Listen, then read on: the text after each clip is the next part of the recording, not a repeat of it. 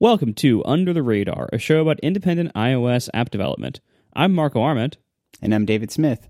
Under the Radar is never longer than 30 minutes, so let's get started. So, a couple of weeks ago, we did an episode where Marco talked through the complexity and underpinnings of the new search system that he built into Overcast. And it was kind of surprising to me um, that the feedback I got from a lot of people about that show was that they really liked it. And what was especially interesting was that a lot of that feedback was from people who are not particularly technical, aren't people who are necessarily going to ever implement a search system. Because um, I know there's a lot of people who listen to the show more for the businessy or um, marketing types of topics rather than the technical topics. But I got a lot of people who really enjoyed that. And I think there is something to just hearing someone break down a really complicated problem that is a good exercise and a you know a, hel- a helpful thing for us to do to just be you know encourage our own brains to be good at thinking and to think of you know sort of you may not encounter that exact problem, but it may be useful. And so, in that same vein, I'm going to uh, this week largely unpack something that I've been struggling with um, that falls into the same kind of category of something that is superficially pretty easy, but is actually fiendishly complicated. Um, and that is this week I've been forced to essentially rebuild the step engine um, in Pedometer++. Uh, it turns out that there's an issue and a bug in iOS 12. I don't know if it's a bug. There, there's a change in iOS 12. That's the, charitable way to say it.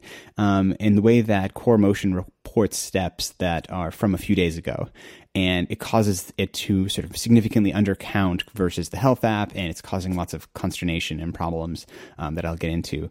Um, but this change is one of these things that for a while I've kind of had ways that I'm working around, and I kind of have been patched around weird quirks in core motion, but I just can't do that anymore. So I have to rebuild it, um, and I'm moving it to a system that is based largely on health.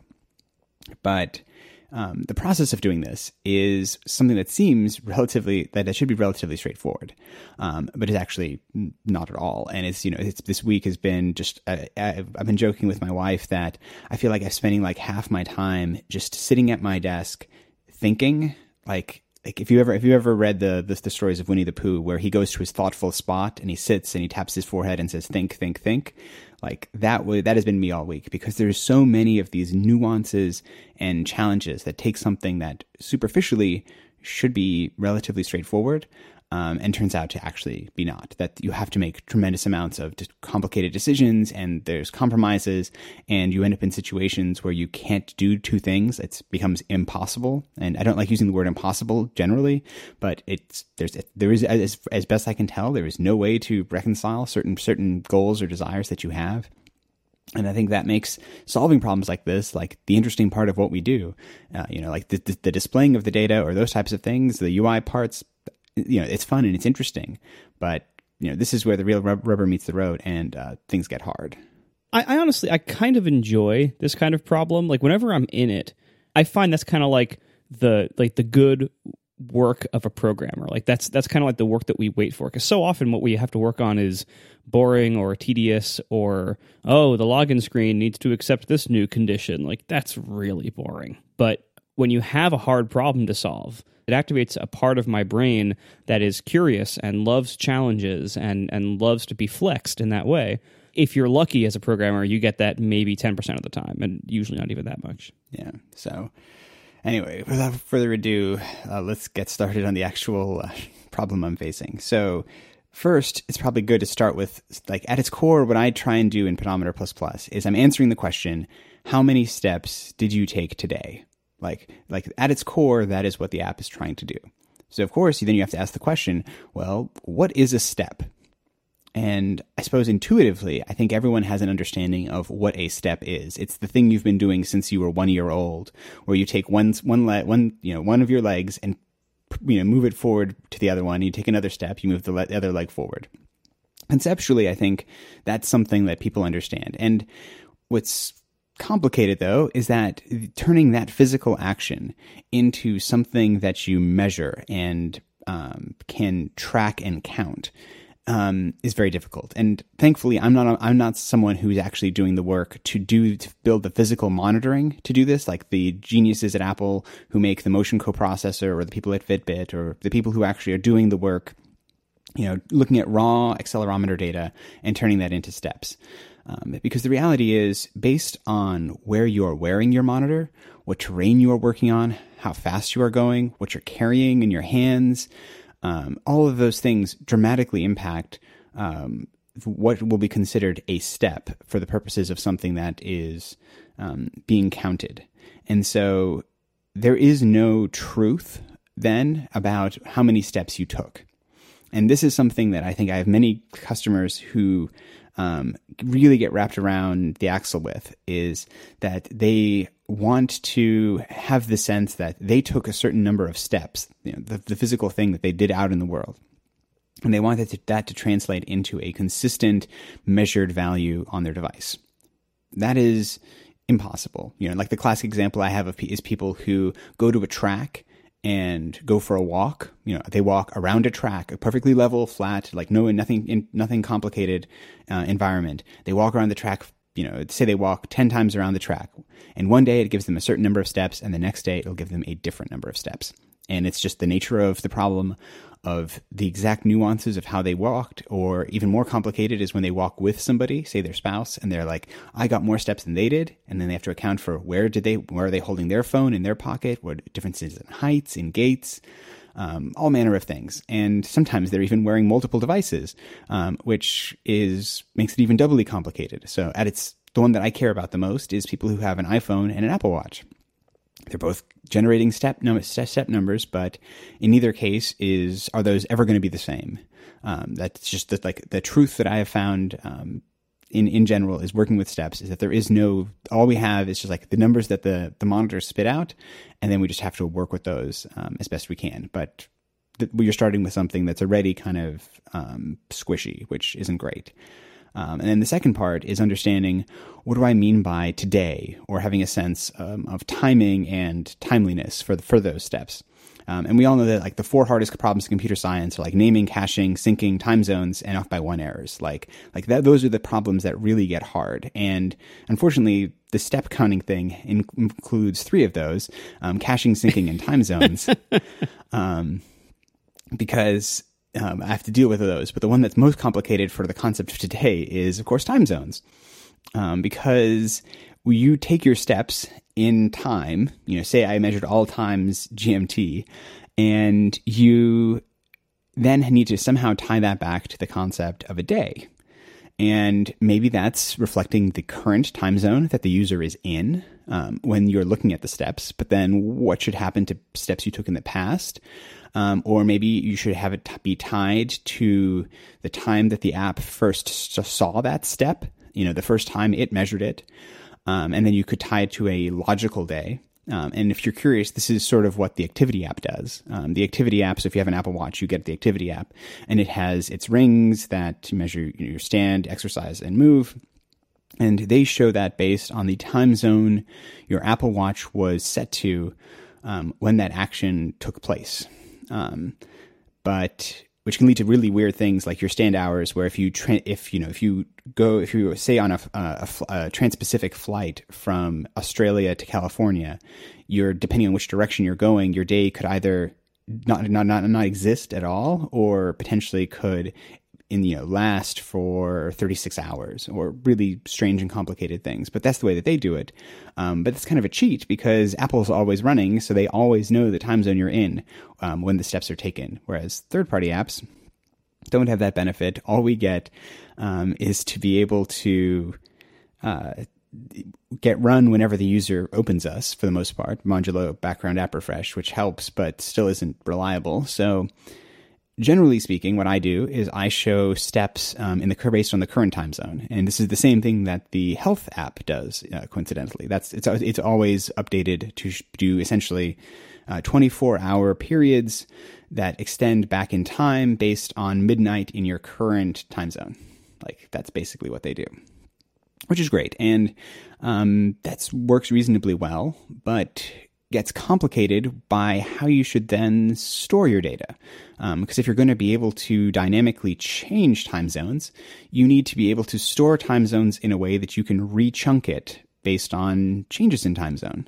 Um, so a naive solution would probably be to just store it maybe steps per hour, um, which is actually the first version of the way that I did this, which turned out to be problematic because, um, and this is quoting from Wikipedia, Newfoundland, India, Iran, Afghanistan, Burma, Sri Lanka, and the Marquesas, as well as part of parts of Australia, use half-hour deviations from standard time for their time zones, and certain na- some nations, such as Nepal and the Chatham Islands of New Zealand, instead use quarter-hour deviations. Oh my god! So time zones, right? They're great.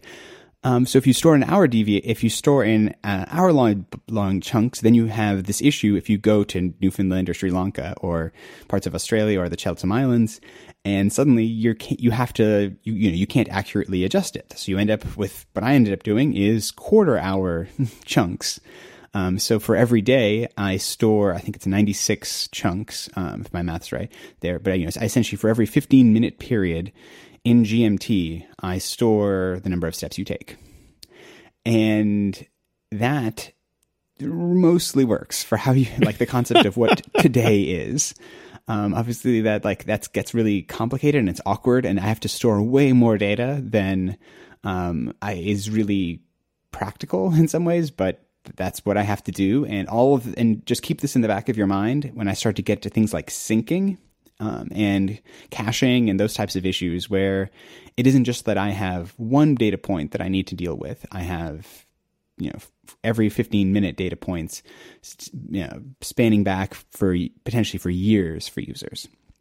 Um, and then one last thing that gets really fun with time zones and in general the concept of what a day is is the when you introduce things like goals and streaks um, into the application, which is like a core feature, like number one feature of Pedometer Plus Plus, is that you can set a goal. You know, for most people, say it's ten thousand steps, and when you hit the goal, like the app cheer, you know, like confetti comes down. It's very exciting, and like a core part of the app is that you are trying to hit your goal every day, and if you may have noticed, day, as I just explained, is this Im- impossible concept that doesn't mean anything. Uh, and so, what should happen if you hit your goal? You have a great streak going. You have a 90 day streak. You're really proud of it. And then you fly to Europe. And suddenly, all of your concept of days have shifted. And if you, especially if you tend to do your walking at the early beginning or end of a day, suddenly you may or may not actually have that streak and you have to answer the question well what do you do? Should you you know should i have store somehow the concept of like goal achievements by um, logical days? You know for like september 7th 2018 is a day and did you hit your goal on that? Well if i do that then i have the problem that i talked about before where then i need to know like well how many steps did you take? Or is it just that you did hit your goal but then how do i show that in the app? And if i don't adjust it to the current time zone. Then you have weird issues where what happens if you do the Trans-Pacific flight where they miss a day? Should that break their streak? Um, like if they a day didn't actually exist where they didn't take any steps. Um, so in that case, right now, what I just do is I just show everything in the current time zone. And unfortunately, sometimes that means you miss your goal um, because that is the least worst, most understandable option um, that I've been able to find. That's see, I think what I would do is actually store per logical day whether you hit your goal because your goal can change. Also like like if i if i raise my goal and i didn't reach the raised level last week then i lose my streak you know? So like I, I, think what i would do is i would i would literally store for every known day of past data i would store whether that day's goal was reached maybe for the sake of it what that day's goal was um, and then I would also store the number of logical steps I've assigned to that day, and that way it never changes. And so when you're, let's suppose you get launched for the first time, it, it, and you haven't been launched for seven days, but you have data before that. You can then calculate those past seven days in local time, save them, and then basically once a day like is quote done, you never revisit it. Does that make sense? Sure, it, it, it's it's a re, it's a reasonable approach, and like this is the thing that is so like fiendish about this is like the approach you're describing, where the uh, works, but except for on the boundaries between long periods where you don't open the app. Um, and can also get complicated in during the sev- those seven days when that in your example that user may have traveled dramatically potentially right, yeah. right? and so then suddenly the concept of which day those steps were part of may not actually be meaningful or make sense or be reasonable to them. That they'll look at it and say, well, if you take a look at the steps in the current time zone, that like it sort of makes sense, but is kind of can be very inconsistent. And one thing that I've learned is that people get really annoyed when the data doesn't make sense to them. Um, that you know, if I'm bucketing days into, uh, you know, in, into logical days, like the activity app approach. Mm-hmm. If I could do that on a regular basis, I think it would work great. Or, and this is something that I followed, probably my long, one of my longest running health kit radars is if Apple stored the user's time zone when they were took the steps um, that are recorded in health, that would be that would solve a lot of this problem. But in the absence of that, what I find is that it ends up with these weird complications where they look at the data and they're like, why do I have um, you know, why is this day double counted? Well, if you depending on how you sh- how you move change time zones, or why is this day missing, for example, like that could also be problematic. So it's like your instinct is not wrong. Like that's the thing. Both of these answers are correct. It's like they're both just different and lead to different sets of compromises or problems um, that you know we it's like we just have to deal with as a result.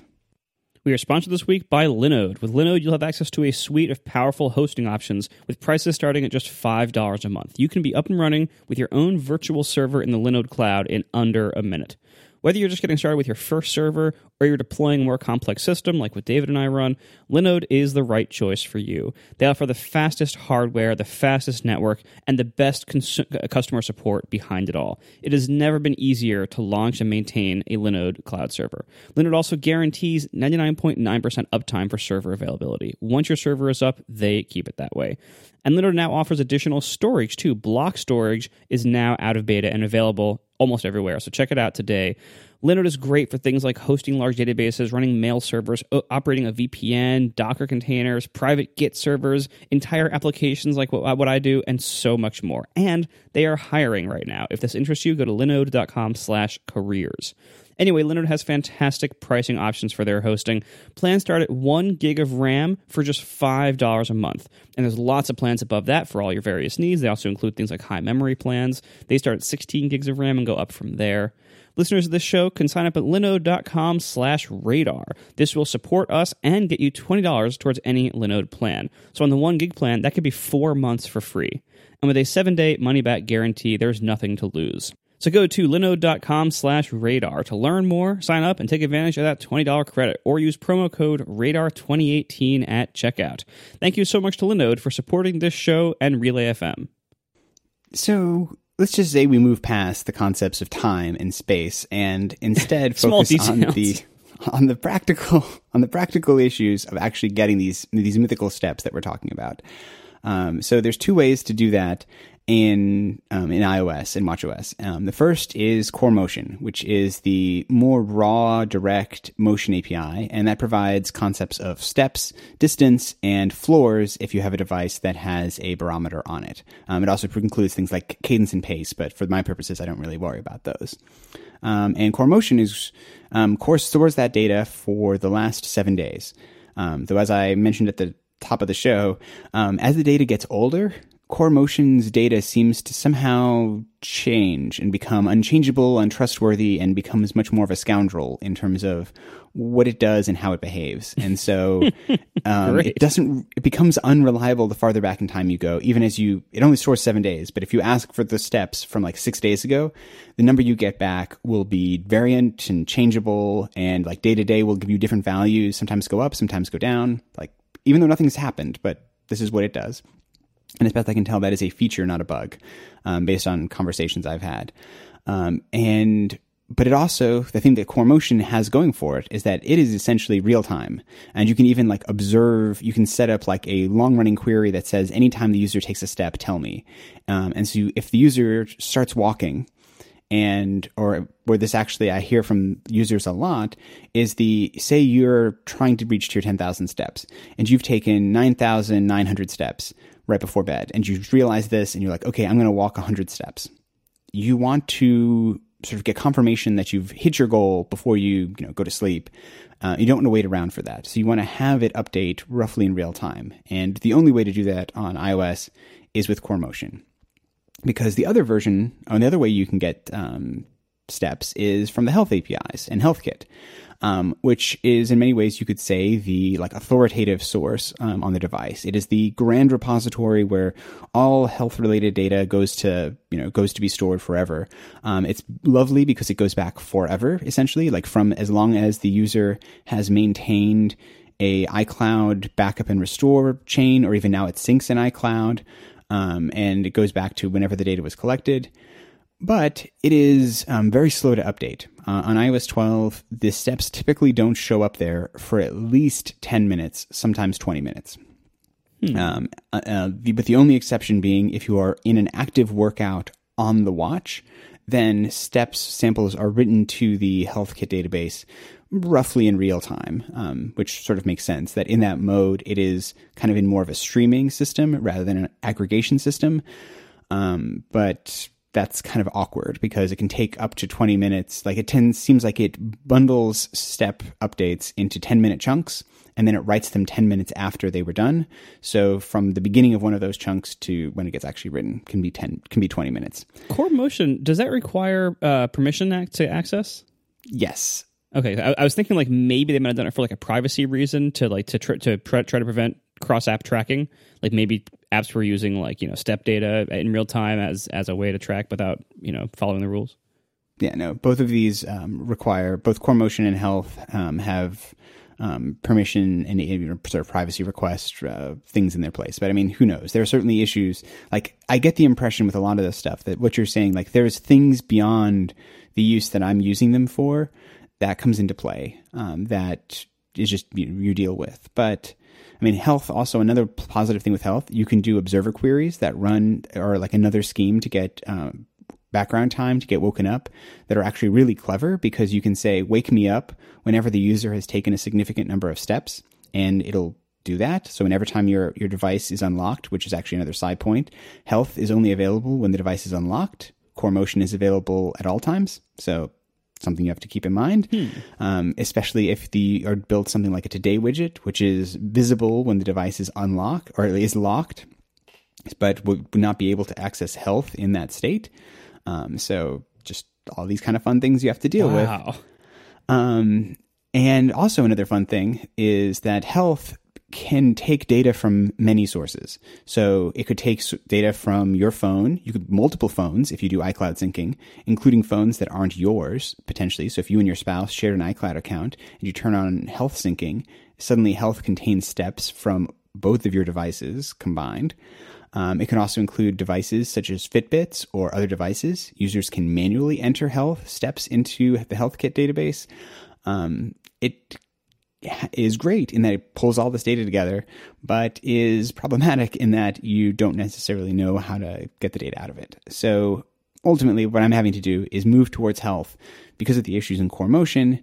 It has the benefits of the data is always available and the data just, you know, spends back in time. So previously there was an issue where if you didn't open Pedometer Plus Plus for more than a week, um, sometimes it would lose, you'd have a gap in data because core, it would have kind of fallen off the back of core motion's queue.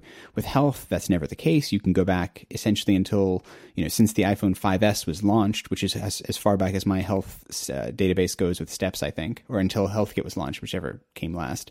Um, it goes all the way back to there. And so I can do these great big like imports and it's awesome.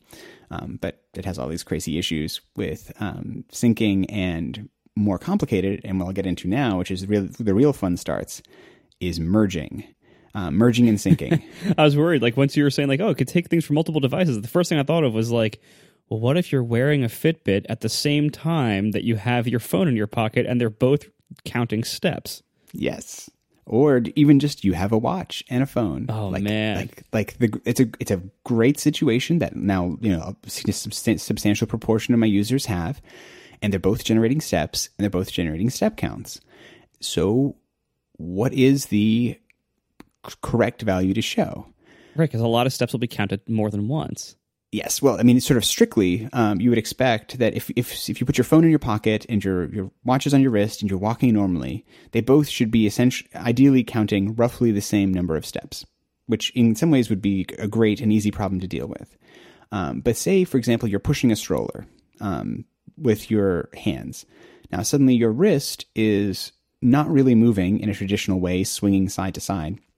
So now you are getting fewer steps uh, with your watch, but your phone is still getting lots of steps. Oh Um, man. Or alternatively, you could have a situation where your phone is say in your backpack or in your purse, and but your wrist is free. So now your phone, your, your watch is giving you lots of steps, but your phone is not. It's still giving you some, not zero. Giving you zero would be would make the whole problem super easy, but giving you any number of steps, um, it gives you is where it gets hard. And the way that health deals with this um, so, like the health database will show you a sort of canonical number of steps. Um, and the way it does it is it has this vague sense of priority. Um, so, you can, most people don't know this, but in health, you can go and set which pri- which devices you want to be in what order. And you can, what it does is it looks, I think, in roughly 15 minute chunks. Um, it seems to go, it goes through and says, which you know which device in order on my priority list has any steps any non-zero number? If it has a non-zero number the first one it finds that becomes the step count for that 15 minute period and it ignores the rest of them. So if you have one step on your apple watch and by default apple watch takes priority over iphone which makes sense. But if your so your apple watch gives you one step in the example of your you know uh, pushing a stroller and your phone gives you 500 steps it'll give you one. that doesn't seem like sophisticated enough logic. Uh, may, maybe not, but that seems to be what it does. Um, so what I did initially with, with all this, and I'll, for the purpose of time, what I'll just say is I do a smart merge typically, where I look for in each 15 minute chunk which device. Only looking at Apple devices. If you're running Fitbit or something else, I just ignore it. Like for me, that would just like hurt my head to deal with the way that other people stay. At least I'll just look at Apple watches and iPhones is whichever device gives you the most steps is the one that I looked at, um, which conceptually means that I'm slightly potentially overcounting potentially, but at least I'm giving a more representative case, and it means that I dynamically switch between devices based on which one seems to be reflecting the most steps, which typically most means best representative because apart from the issues with accuracy of measuring, if it you know if your watch says you took 500 steps and your phone says you took 400 steps, you probably took 500 steps. Like it's unlikely that it's overcounting in terms of what it's measuring. Yeah, that's exactly what I would do. Like that's my my solution to this problem would be exactly that, which is basically take what, whichever device reported the most and say that's because like I feel like over reporting is probably less common than under reporting in all these different situations. You know, Exactly, and it, and it's more honestly for people like they want the number to be bigger. Like it's not going to be sad, which except then they go to health, and the health number is going to be different, and that'll drive people crazy too. And especially there's all kinds of schemes. Like I've had people who have like health insurance things where like their health insurance is based like they get a discount if they reach their step goal, say. And that number is the number that's coming out of health, not the number that's coming out of pedometer plus plus. So they thought they were you know, hitting their goal every day, but the health system is less than that and is undercounting. And then they're mad at me. Um, and but the problem with the health system is it can go down because it can if you don't sync you know say your apple watch is your priority device um, it doesn't sync right away. So it can think then its number can start at 10,000 and then drop to 9,000 if you your apple watch comes in it's the priority device. It has like fewer steps. And then the number can go down and that drives people crazy too. You have to revoke their confetti. yeah, I have to revoke their confetti or like they get mad at me. And I'm running out of time. So understand that this is the nature of these kinds of problems. Like they are, there is no right answer. Like as you've seen, even And nothing is as simple as it seems. no, nothing is as simple as it seems. Like, and it's actually a, a brief aside. One of my early mentors in programming, I remember specifically saying, never ever use the words easy or trivial to describe something in programming. if you do, it is a clear sign that you have a fundamental misunderstanding of what programming is. Nothing is easy, nothing is trivial. It's everything, the, the strongest you could say is that something is relatively straightforward. um, and if you like don't, if you don't have that perspective, you are miss, you are making, you're either making assumptions that you don't know about, or you are making assumptions that you do know about and are going to come back to bite you. And so don't call anything easy. Step counting is hard and there is no right answer. So you just kind of do your best, sit in your thoughtful spot and hope for the best. That's fantastic. Well, thanks for listening, everybody, and we'll talk to you next week. Bye.